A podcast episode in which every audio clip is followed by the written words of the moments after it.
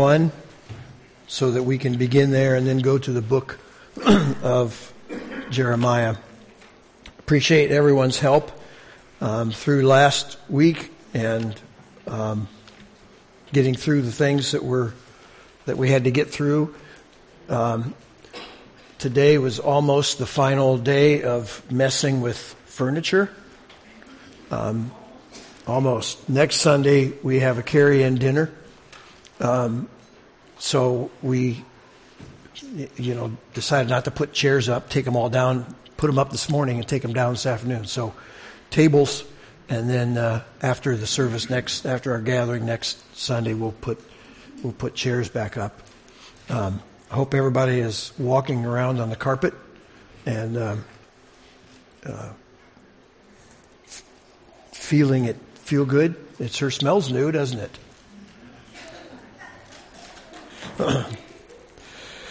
so uh, once again, thank you for um, um, taking care of everything last week and taking care of one another. Um, we left some instructions. I think that over the, uh, and as far as I know, those instructions were followed. As you might have expected, there were a few days I didn't care much about things, so uh, so I didn't ask too many questions. Uh, we will in the future um, be talking about why we do some of the things that we do why we don't do some things that perhaps other pe- other churches do. And as a matter of fact, we may bump bump into that a little bit today. So it was uh, kind of an amazing week, as I mentioned earlier. Um, um, there were just some days I was not really functioning all that well. Um, I, I will I'll warn you now that I'm I'm allowed to come out of this thing. Okay, I'm not allowed to do a lot, but when I'm at home, I don't have this thingy on. The police?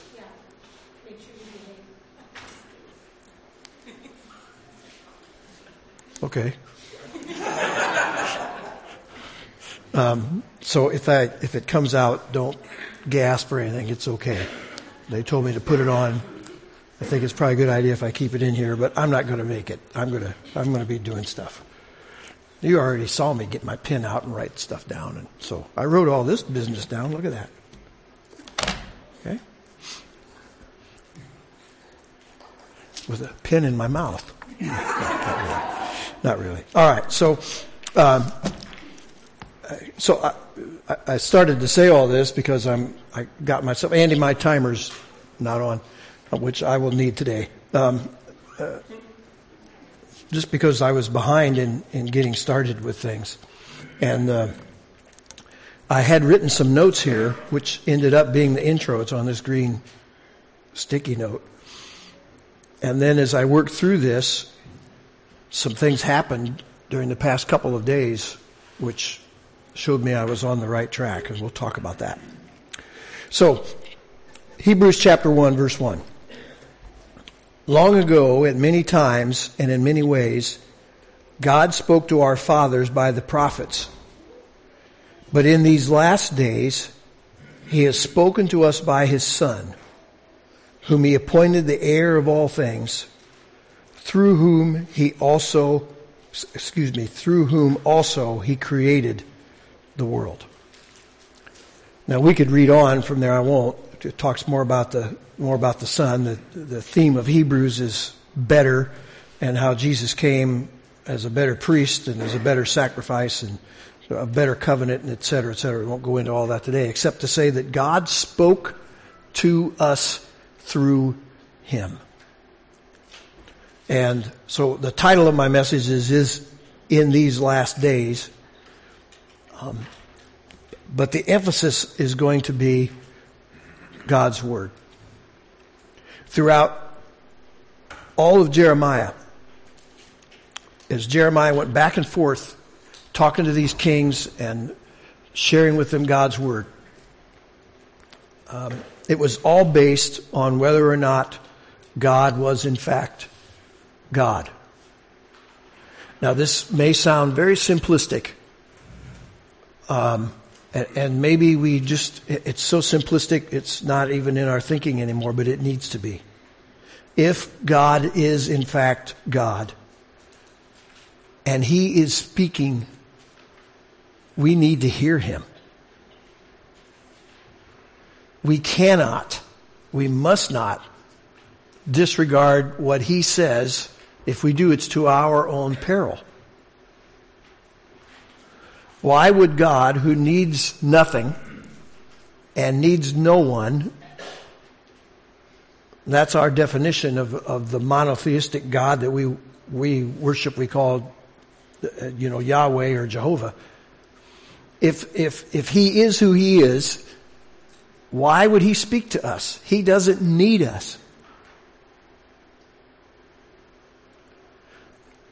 He can only speak to us because there's things that we need to know.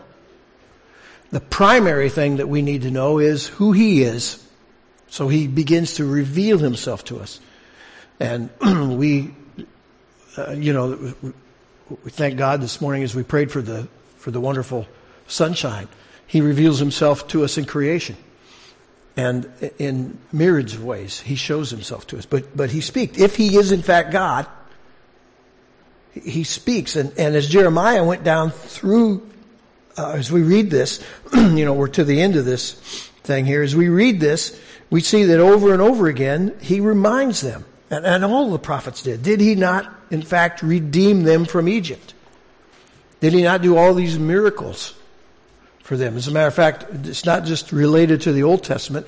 When you get into the New Testament, you see that this is in fact Stephen's sermon. It was the last sermon he preached.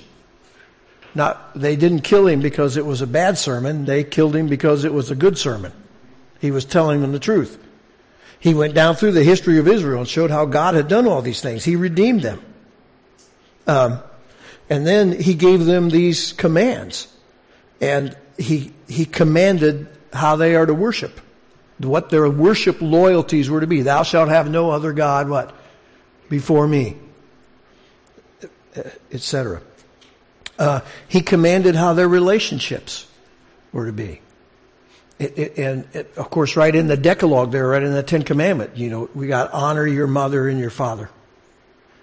Thou shalt not bear what? False witness. Thou shalt not commit what? Adultery. So we, we've got relationship rules right in there. He tells us how to approach him. He tells us how to live with one another. And then, and then when we get into the, um, the more detailed of it, he even, you know, he even tells us what to do if we dig a hole and our neighbor's ox falls into it and gives us some precedent there how to deal with things like that so that we can have relationships and, and all of these relational dealings. And then he goes on about all sorts of things. So if he is God, is he capable as God of holding us accountable? Well, if he is God, he most certainly is capable of holding us accountable. If he is God, he not only speaks, he not only expects us to hear what he says, he demands, because he is God, that we respond correctly to what he has said. We, we tend to call that obedience, that we obey him. And that's what Jeremiah is dealing with throughout his book. We see the, we see the culmination of wrong choices at the end. But that's what he's dealing with throughout all his book. Is he capable of holding account? Yes. And he does it all according to his word. He doesn't hold us accountable for what we don't know, what he hasn't said. He holds us accountable for what he has told us and what he has shown us. And when you read the first chapter of the book of Romans, you'll find out that God said, I revealed myself to all these people through all creation, and when they could see me in all of this, they did not honor me and glorify me as God. And refused to keep the, the memory or the knowledge of me in their minds.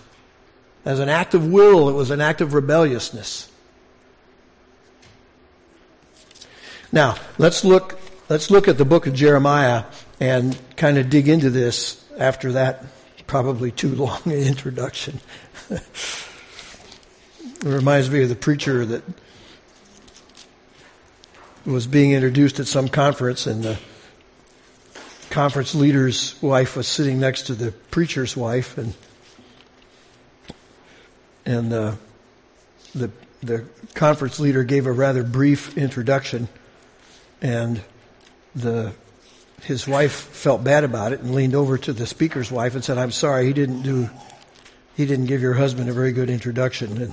And wives, being his wives, said he doesn't need introductions; it's closings that he needs.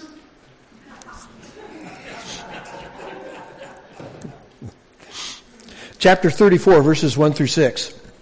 The word of the Lord came to Jeremiah, excuse me, the word that came to Jeremiah from the Lord.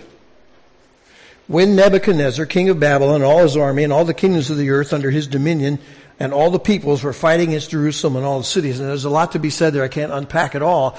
But keep in mind that as that kingdom of Babylon rolled westward it, and conquered, it, it incorporated all of those peoples into its, um, into its empire.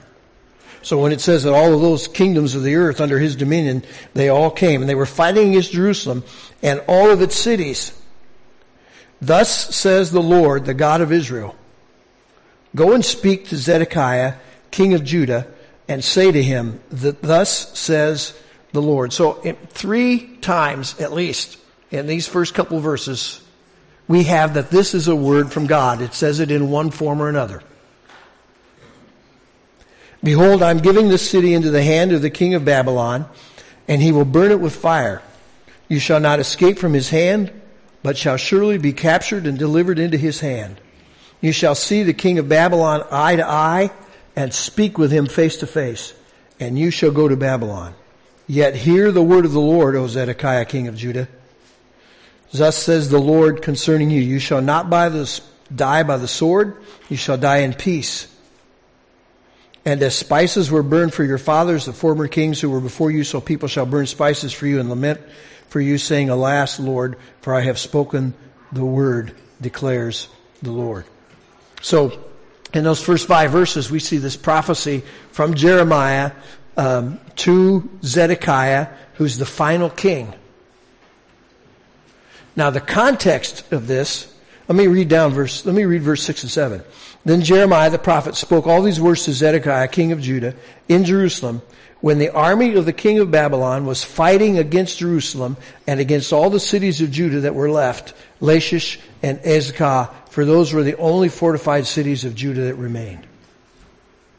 So while Jeremiah is prophesying that Babylon is going to win, there is fighting going on.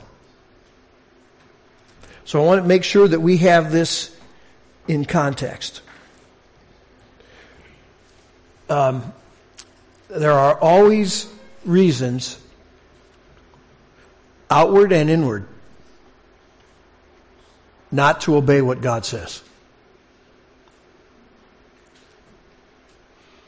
You say, well, I'm not subject to that. Oh, yes, you are. There were all kinds of political, and if you read this carefully, you find out that in another place, Zedekiah, who was the final king, calls Jeremiah in and says, What's going to happen? And Jeremiah says, If you surrender, you will live. Actually, let me just go there. It's in chapter 38. Got it here in my notes. Let's just go there. Calls him in, says, What should we what should we do?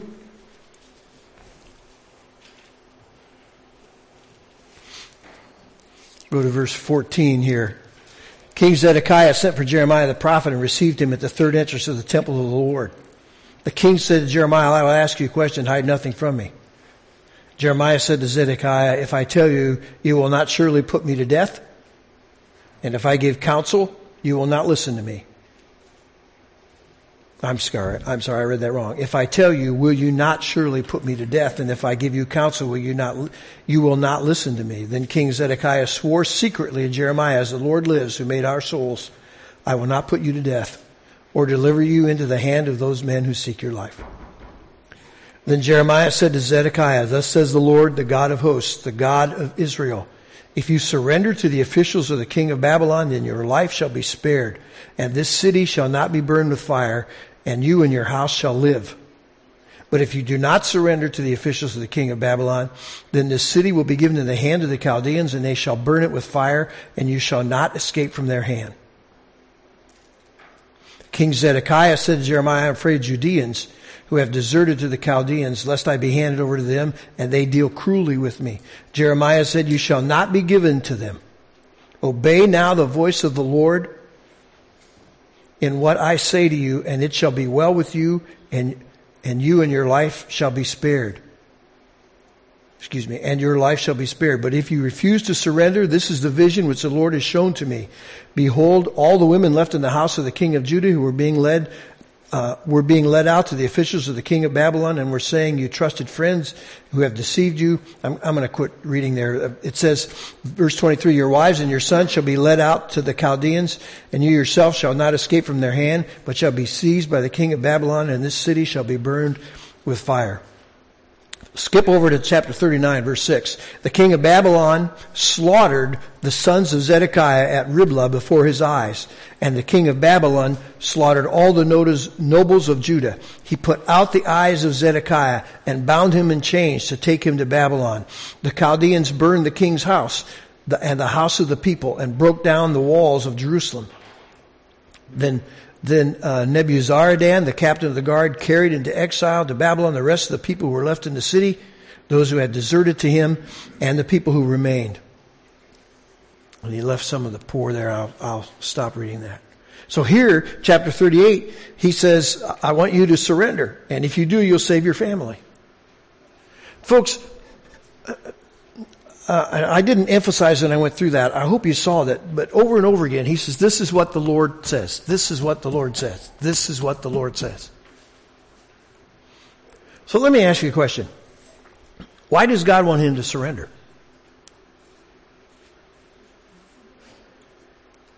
Why does God promise him that if you surrender, I'll spare your life, but if you keep on fighting like this and, and don't surrender and don't submit, then what's going to happen is there's going to be destruction. He wanted him to surrender because to submit to Babylon was in essence submitting to the judgment of God. God said, I'm going to judge this place for all that you've done, and we're going to go back into all that again.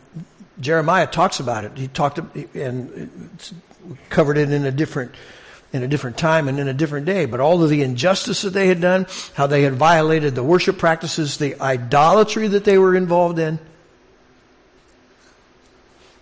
the oppression of the poor and the wicked and all of the all the other wickedness that they were involved in. He says, I'm going to bring judgment to you unless you guys repent. And and we read, if you read through this this week, you read instances of people who did repent, and God said, Therefore I'll not judge you. It's in these passages. So he wants him to surrender because to surrender means to submit to his authority as declared by the prophet when the prophet said, by the word of the Lord.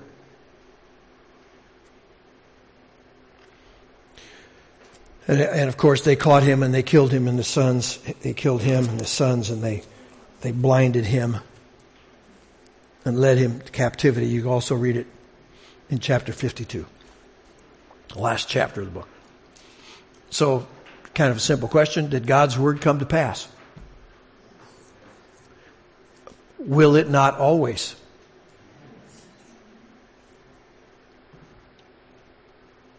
In chapter 36, um, and I, am not going to take time to read a lot of this. Um, the, the Lord came to um, Jeremiah and said, I want you to write a scroll and take it to Jehoiakim. Jehoiakim was an earlier king, so sometimes these chapters go back and forth as far as the actual chronology of the events that happened. But he took it, he took it to the, he, he, he took it to read it. And he said, I want you to write all this down. I want you to have your servant, servant Baruch go to the temple and read it. Jeremiah was not allowed to go into the temple. He'd been kicked out of the temple. He's a Jew who can't go worship. You're kicked out because you're always saying all this bad, negative stuff. You're so hard and mean and you never say anything encouraging. So I kicked him out. So he wrote a scroll of all of these prophecies of judgment. And when the feast day came, Baruch went and read it. And you read this, you read this chapter. It's, it's an amazing chapter. Baruch went and read it. And some of the people went into the leaders of, of, of Judah and said, this, this Baruch is out here. Uh, Jeremiah's uh, um, uh, compatriot, and he's reading this, and he's reading all these things. And they said, "Go bring him in." And he brought him in. And he said, "Read to us what you read." And he read to them, and they they they kind of all were broken in heart and broken in spirit. And they said, "Let's take this scroll to the king." You can read this here.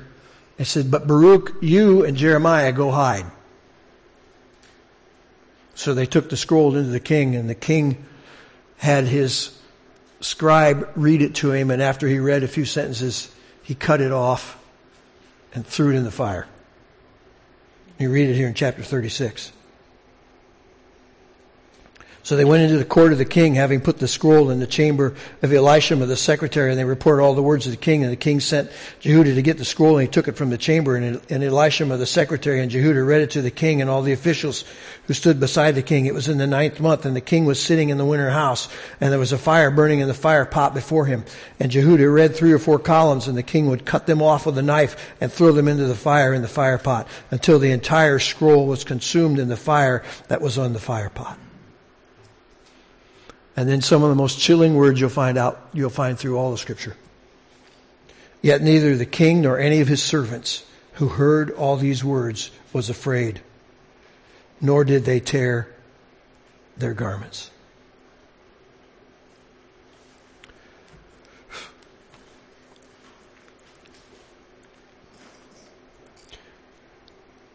So they read the book to him and they were unaffected. Now, I don't have time to look at it today. You can look it up. There's an interesting verse in James that talks about the man who looks itself, looks at, looks at himself in the mirror and sees what he was and makes no corrections and goes on his way. James chapter 1.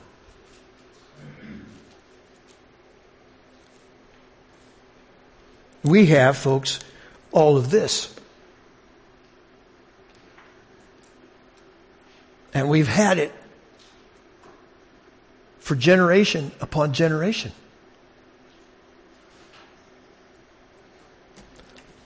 So I ask us, you know, does it, does it affect us? Are, are, we, are we grateful for grace? Because when we read about how we ought to be, we, re, we should be realizing that we are not what we ought to be, and therefore that should cause us to be grateful for grace. Of course, we read about grace in here also. Otherwise, we just would cower in a corner.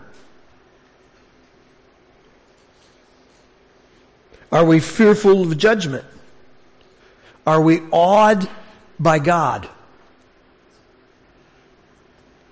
God who gave specific detail, we just read them, specific details to this prophet about what was going to happen to the rebellious king and God caused those specific details to, to happen. Now, interestingly enough, from reading what, the, from hearing what the prophet said, you couldn't really tell exactly what was going to happen, but when it happened, you can look back and say that's exactly what the prophet said. He's going to see the king eye to eye. As a matter of fact, be the last thing he saw. Previous to that, he just saw his children murdered. And he went to live in Babylon and lived there the rest of his life and died there, a prisoner.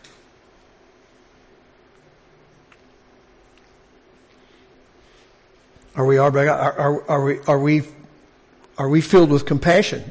Is there any kind? When we read that Jesus looked on the multitude and he was moved with compassion, do we, are we moved with compassion? Do, uh, uh I can't elaborate on all these, and, and, maybe there's other things you, you fill in here. Is there a sense of urgency? Is there a sense of brokenness? Is there a sense of repentance? It doesn't really, you know, I could list a whole list of, uh, put a whole list of things here. It doesn't really matter. But somewhere along the line, this book should affect us. Now, I, I won't take time to read more of this, but when you get into um, chapter 42. And by the way, some of the last chapters here are Jeremiah in Egypt prophesying against all of the nations. And he goes down through the list and he prophesies all the nations. So he says to Egypt, Egypt, you're going to fall under God's judgment because you're a godless people. And then he says to all of the nations around, Moab and all of the rest of them that were around Israel, he says, you guys are, God's going to judge you all. And finally he says to Babylon, you're going to be judged also. Because you're, you're ungodly also. You won't listen to God.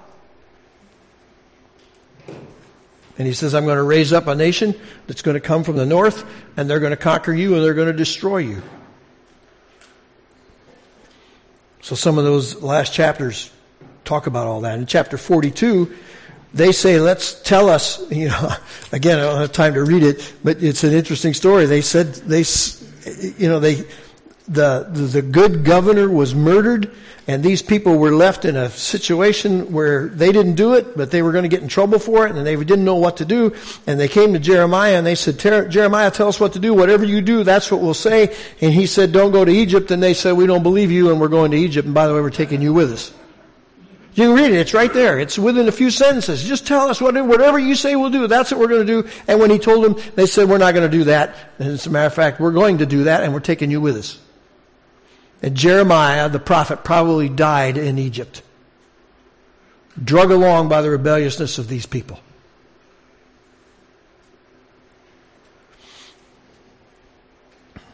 Now, I don't know if they heard what Jeremiah said to Zedekiah the king. You know? Because if they had, they might have said, well, you know, he prophesied this to Zedekiah and it happened just the way he said it was going to happen. Maybe we should listen to him. I don't know if they knew all that. But we do. We've got that whole story. We not only have that whole story, we've got all the stories that come after this. We got, we got the, we got the story of that babe who was born in a stable and laid in a manger. We got the story of that babe who grew up to be a savior and fulfilled all of those prophecies by dying on a cross and rose from the dead. We have the stories a little later on in this book about those men who saw that, and when they saw that, it so radically changed their lives that they changed the world.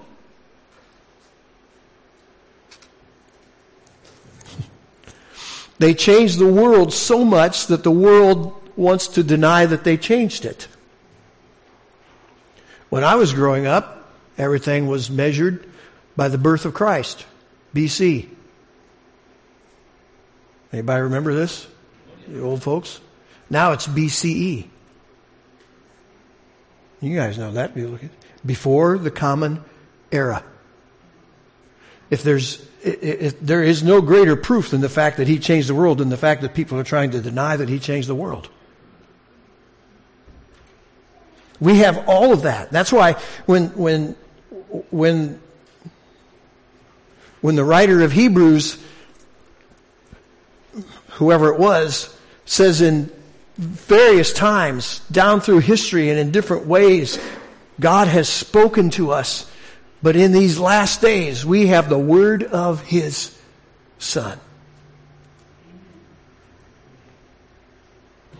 You know, every single day there is a test on God's word for us. Did you know that? Every single day. I remember uh, as I was pulling these thoughts together, I remember when I decided I wanted to be an umpire and a basketball official, and they gave me these books, and it said, "Study these, st- study these books. There's going to be a test." And the test was hard.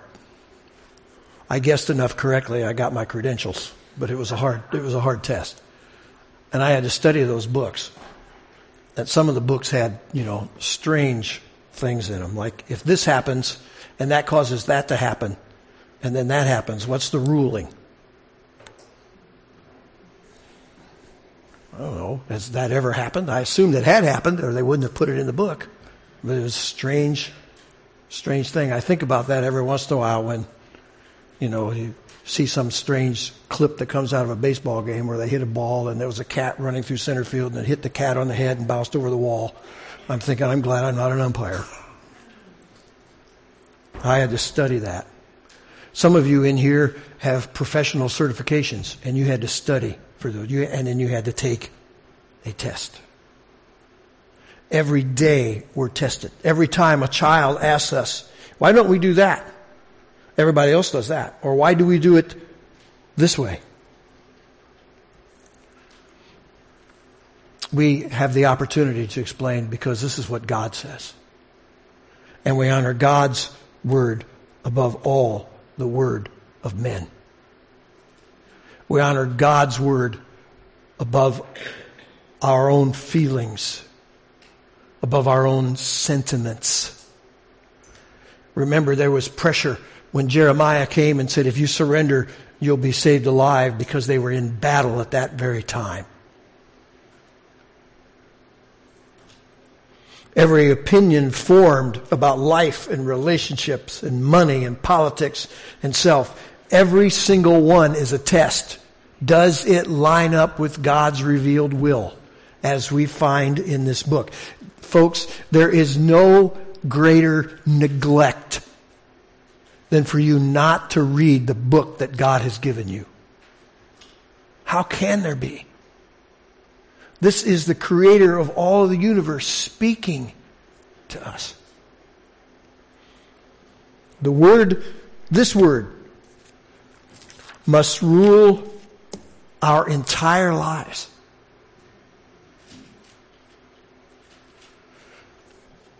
Um, I remember years ago when I was teaching success stuff, you know, we had this pie chart. And uh, one of the reasons I quit teaching it was, you know, it had, you had your life divided up into pies, you know, like you're, you're a husband or a, a wife in, in, in that pie and you're a parent here and you're a neighbor here and you're a family member here and you're an employee here or, or whatever it is. All, it was all, and it was, and it was a pie. And you went through these different relationships and how do you balance these things out and how do you take care of all that? Well, the problem with that pie is that isn't the way it works. Because it should be a wheel and in the center of the hub should be the Lord Jesus Christ. And everything radiates and emanates out from Him. And it all revolves around Him. So, uh, Andy, we're going to look at the video. I forgot to ask you if you got it. I hope you did. All right. So we're going to look at the video now. I sent a little video, to, and let me. So let me preface this. These are good folks. I, am going to say that now because I'm going to tear into what they say here in a minute or two. But these, um, not entirely, but but I, but I want I want you to you got to go here with me, okay? It'll be okay. Um, these are good. They sent me this. I got this video I think on Friday, and I and I I saw it yesterday um, about a new center for cultural apologetics. They realize we live in a world that's different than the world that some of us grew up in, where Christianity was honored, and they'll explain that in this short video. And how do we deal with that? Okay? But there's a point in here that I want you to see, and we'll make, we'll, we'll make comment on it, where they talk about evangelism was basically connecting the dots. Are you with me? All right. So let's look at the video, and then we'll talk about it here in a second.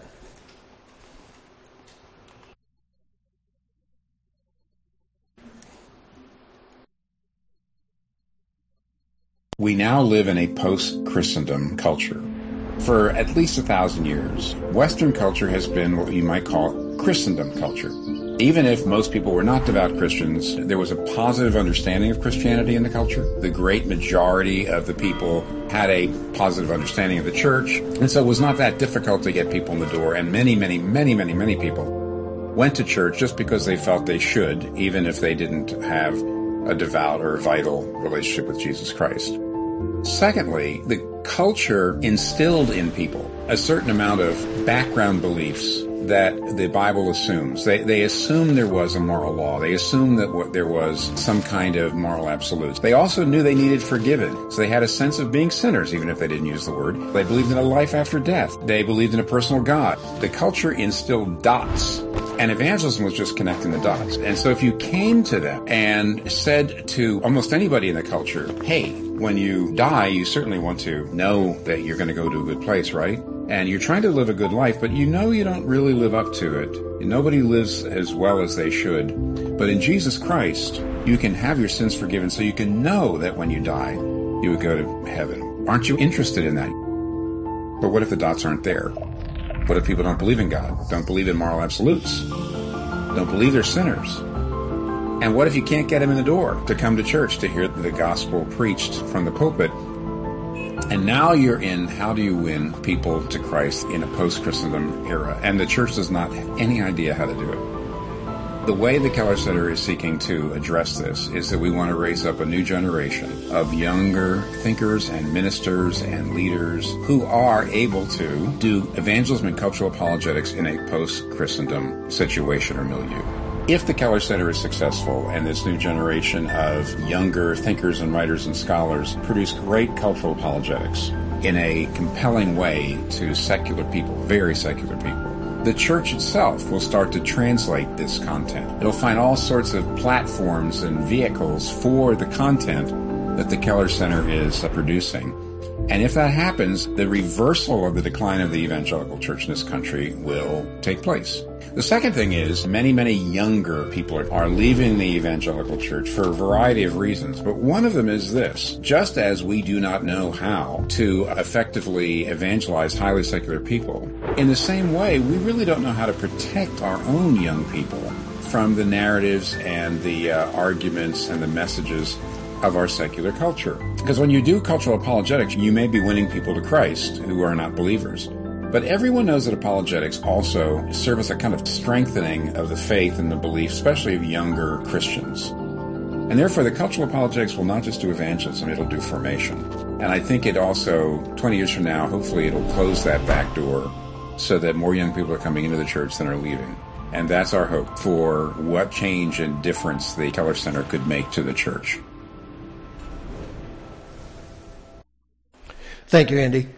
So, um, I don't know what I don't know what they're going to do. I think it's an interesting concept, and so I'm not going to I'm not going to prejudge it. It's not um, not my goal here this morning. Um, but what they addressed was living in a post-Christian. He called it post-Christendom.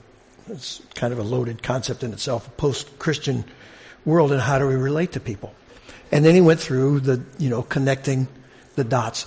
My guess is everyone in here has been to a church, if you've been around any years at all, who in one form or another had a dot connecting ministry. That's how I was told to win people. We lived in this culture. That's how I was trained to, to win people. We lived in this culture where everything kind of su- supported that and the blessing of all of that was also its curse. Because we, we, we determined that trans, that salvation could be this transactional experience that leaves out the dynamic life changing power of the Holy Ghost that is revealed to people through God's Word. It is only revealed to people through God's Word. We can see it in people's lives, and that is supposed to cause them to ask questions, and that's supposed to allow us to be ready always to give an answer. You know that verse? For to every man for the reason that lies within us with meekness and fears, for the hope that lies within us with meekness and fear. So that's all supposed to happen, but it all takes us back to God's Word. The Ethiopian eunuch is riding along, and Philip comes up to him and says, What are you reading? And he says, I'm reading Isaiah. He says, But I can't understand it. Who can understand this? And Philip says, Can I help you? And he says, Yes. And he hops in the chariot with him, and they go along, and he explains it to him. And in explaining God's word, the man says, There's water. What keeps me from being baptized?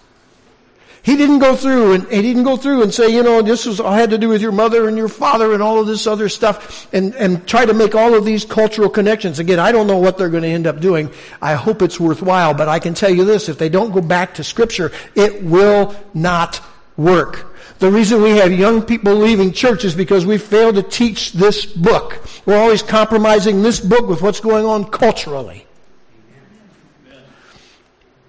I'm doing a good job of not using my right arm, aren't I?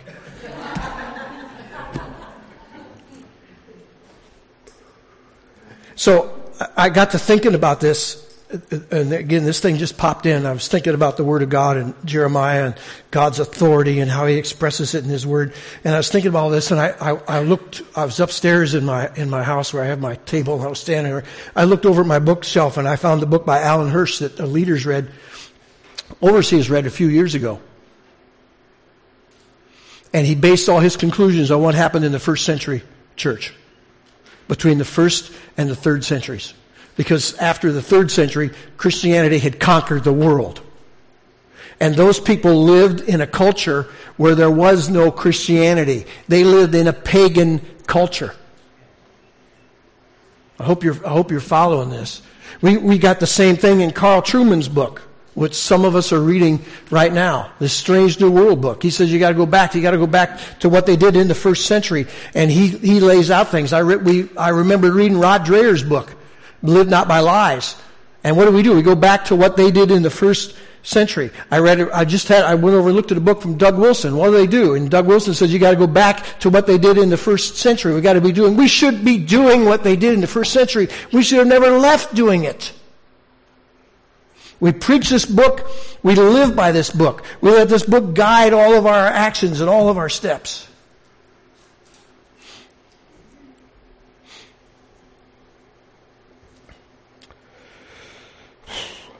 Many believers, quote, close quote, believers live without any awareness of the Holy Ghost in their life. Because their salvation experience was based on that connected dot thing you saw on the wall. It's a, it, it, it is a contractual agreement no, no, no different than signing a contract for your phone or your television service.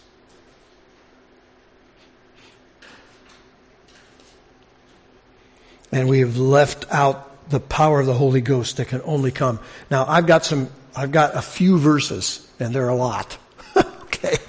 So uh, it's like when Festus wanted to buy some property, and Doc told him he should buy a little lot, and Festus got confused about that. I don't have enough money for a lot of land. He said, just buy a little lot. And that was, you know, so we got a little lot of scriptures here, all right? Hebrews chapter 4, verses 12 and 13. I don't know who has that, but somebody does. For the word of God is living and powerful and sharper than any two-edged sword, piercing even to the dividing asunder of soul and spirit, and of the joints and marrow, and is a discerner of the thoughts and the intents of the heart. Neither is there any creature that is not manifest in his sight, but all things are naked and open unto the eyes of him with whom we have to do. Thank you. I'm going to make some comments on some of this stuff. Um, what cuts? What, what what cuts? That sword that is the Word of God. The sword that is the Word of God. I, folks, I do a lot of kinds of study and I do all kinds of reading, and I'm not against any of that stuff. But you don't need science to reinforce the book. And when you depend upon science to reinforce what you're saying with the book, you're falling into the devil's trap. Don't do it. If they say, well, science says this, then your response is, well, science will eventually be proven wrong. And go back to the book. Don't be dragged off. 1 Peter chapter 1 verse 23.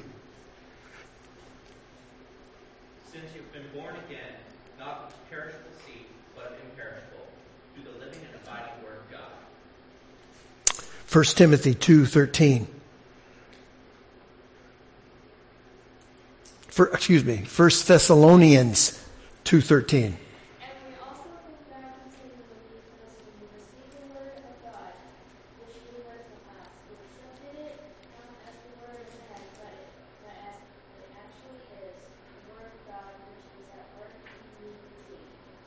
So in, in First Peter, he says we're born again by the word of God, and here it says you received it not as man's words, but as God's word, and it's that word that does what? It's working in you.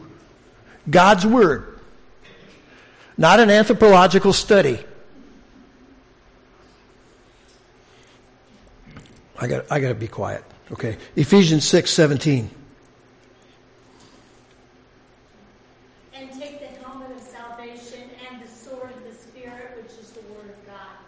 Sword of the Spirit. 1 Corinthians 1 18. For the word of the cross is folly to those who are perishing, but to us who are being saved, it is the power of God. The power of God. We, we glibly read over that. Just stop for a minute and contemplate that. The power of God. Who's been to the Grand Canyon? Okay? So I'm like that president, and I can say to any of you, you didn't make that. It took a power greater than you to make that. I, I, I think about that, the power of God. It just, First, uh, Corinthians 1 21.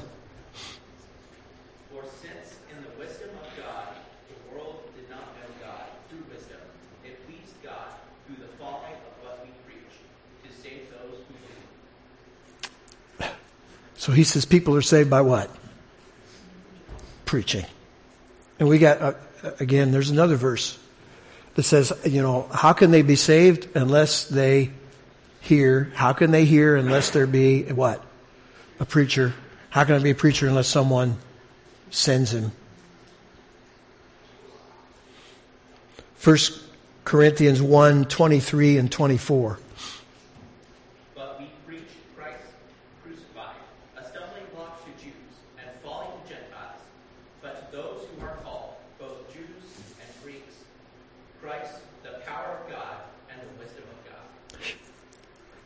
We got, we've got not only God's power, we've also got God's wisdom. And by the way, they're contrasted with the world. With the world. Now, uh, let me say something here. Was uh, interrupt this just a second. Um, there are a lot of there are a lot of people. Uh, I'm going to I'm going to use the word good because I think you understand what I'm talking about. There are a lot of good people in, in this journey in a lot of different places in this in this life. And they and some of them are out here now in their in doing their best, and some of them have positions of prominence, and we can listen to them and they're social commentators. Let me tell you something. If they do not bow the knee to the Lord Jesus Christ, they're part of the folly, not part of the wisdom. That can change tomorrow, but until it does, they're part of the folly. I'm not being negative because where they're at may be part of where they need to be to get where God wants them to go. I want you to see that's a process. That was a process with me. It was a process with you. If it happened to any of us, it's, it, it, if you're a believer, it's happened to you and it continues to happen as you grow. In the video, they talked about formation. I just love it. You know, Jesus had not people he formed. He had what? Disciples. But now we call it formation. You know, somebody wrote a book, Having Christ Formed in You, and now we got this whole, because we got to put the new thing in a new word, otherwise new people won't listen to it, rather than going back and explaining what the old word really means.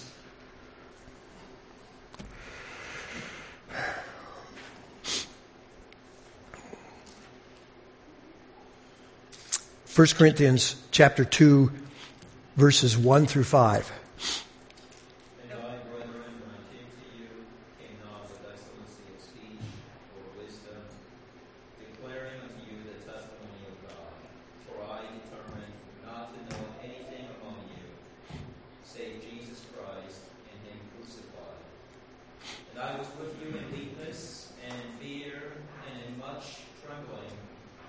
I speak speech and my preaching was not with enticing words of man's wisdom, but in demonstration of the Spirit and of power, that your faith should not stand in the wisdom of men, but in the power of God.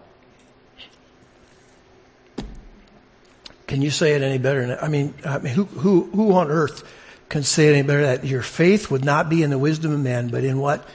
The power of God. Romans 1, 16 and 17. For I am not ashamed of the gospel of Christ, for it is the power of God unto salvation to everyone that believeth, to the Jew first, and also to the Greek. For it is in the righteousness of God revealed from faith to faith, as it is written, the just shall live by faith. Good. Mark 8, 38. For whoever is ashamed of me and my words in this adulterous and sinful generation, the Son of Man will also be ashamed of him when he comes in the glory of his Father with the holy angels.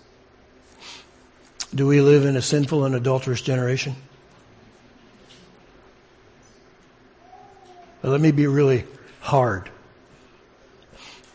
If someone with a rainbow sign gets in your face and yells at you and calls you a bigot, and you back down, where does that fit into Mark chapter 8? If you're ashamed of him and his words, he'll be ashamed of you.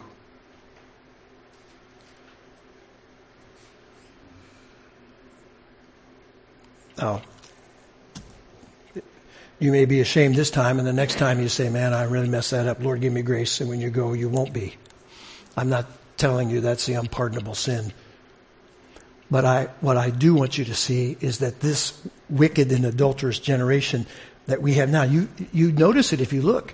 One of its main weapons, it's scorn and ridicule and mockery because it wants you to be ashamed of the Word of God. We get college students who come up through our youth ministries. We send them off to the secular university and the secular professor browbeats them. And what happens? They become ashamed of what they got taught in church.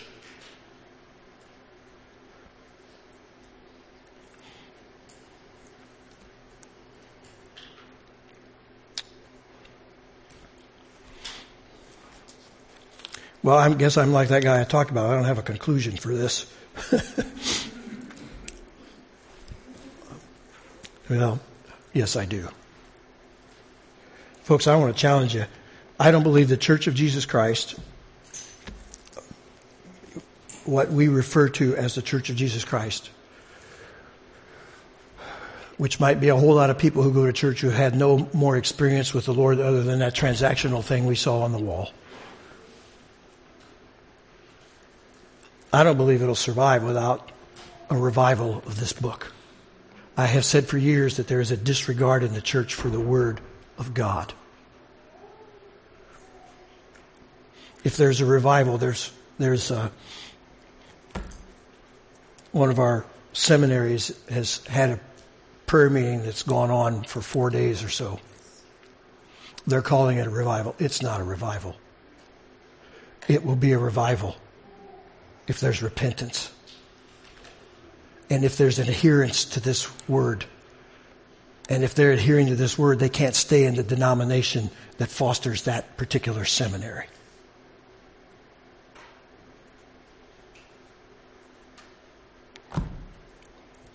Heavenly Father, thank you for your grace.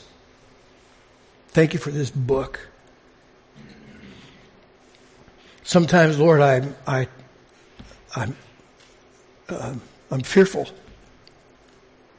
because I look at all that we have and you're just thinking about this book and I remember that you said to whom much is given, much will be required.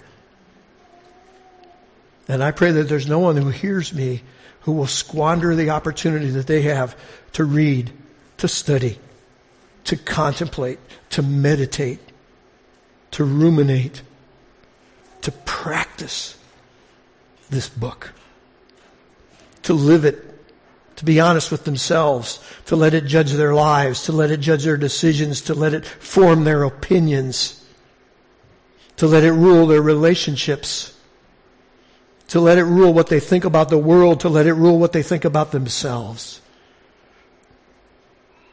I pray there's no one who hears me who won't yield to that and give this word, your word, the word that tells us of Jesus, that place of prominence in their life. I pray these things in Jesus' name. Amen.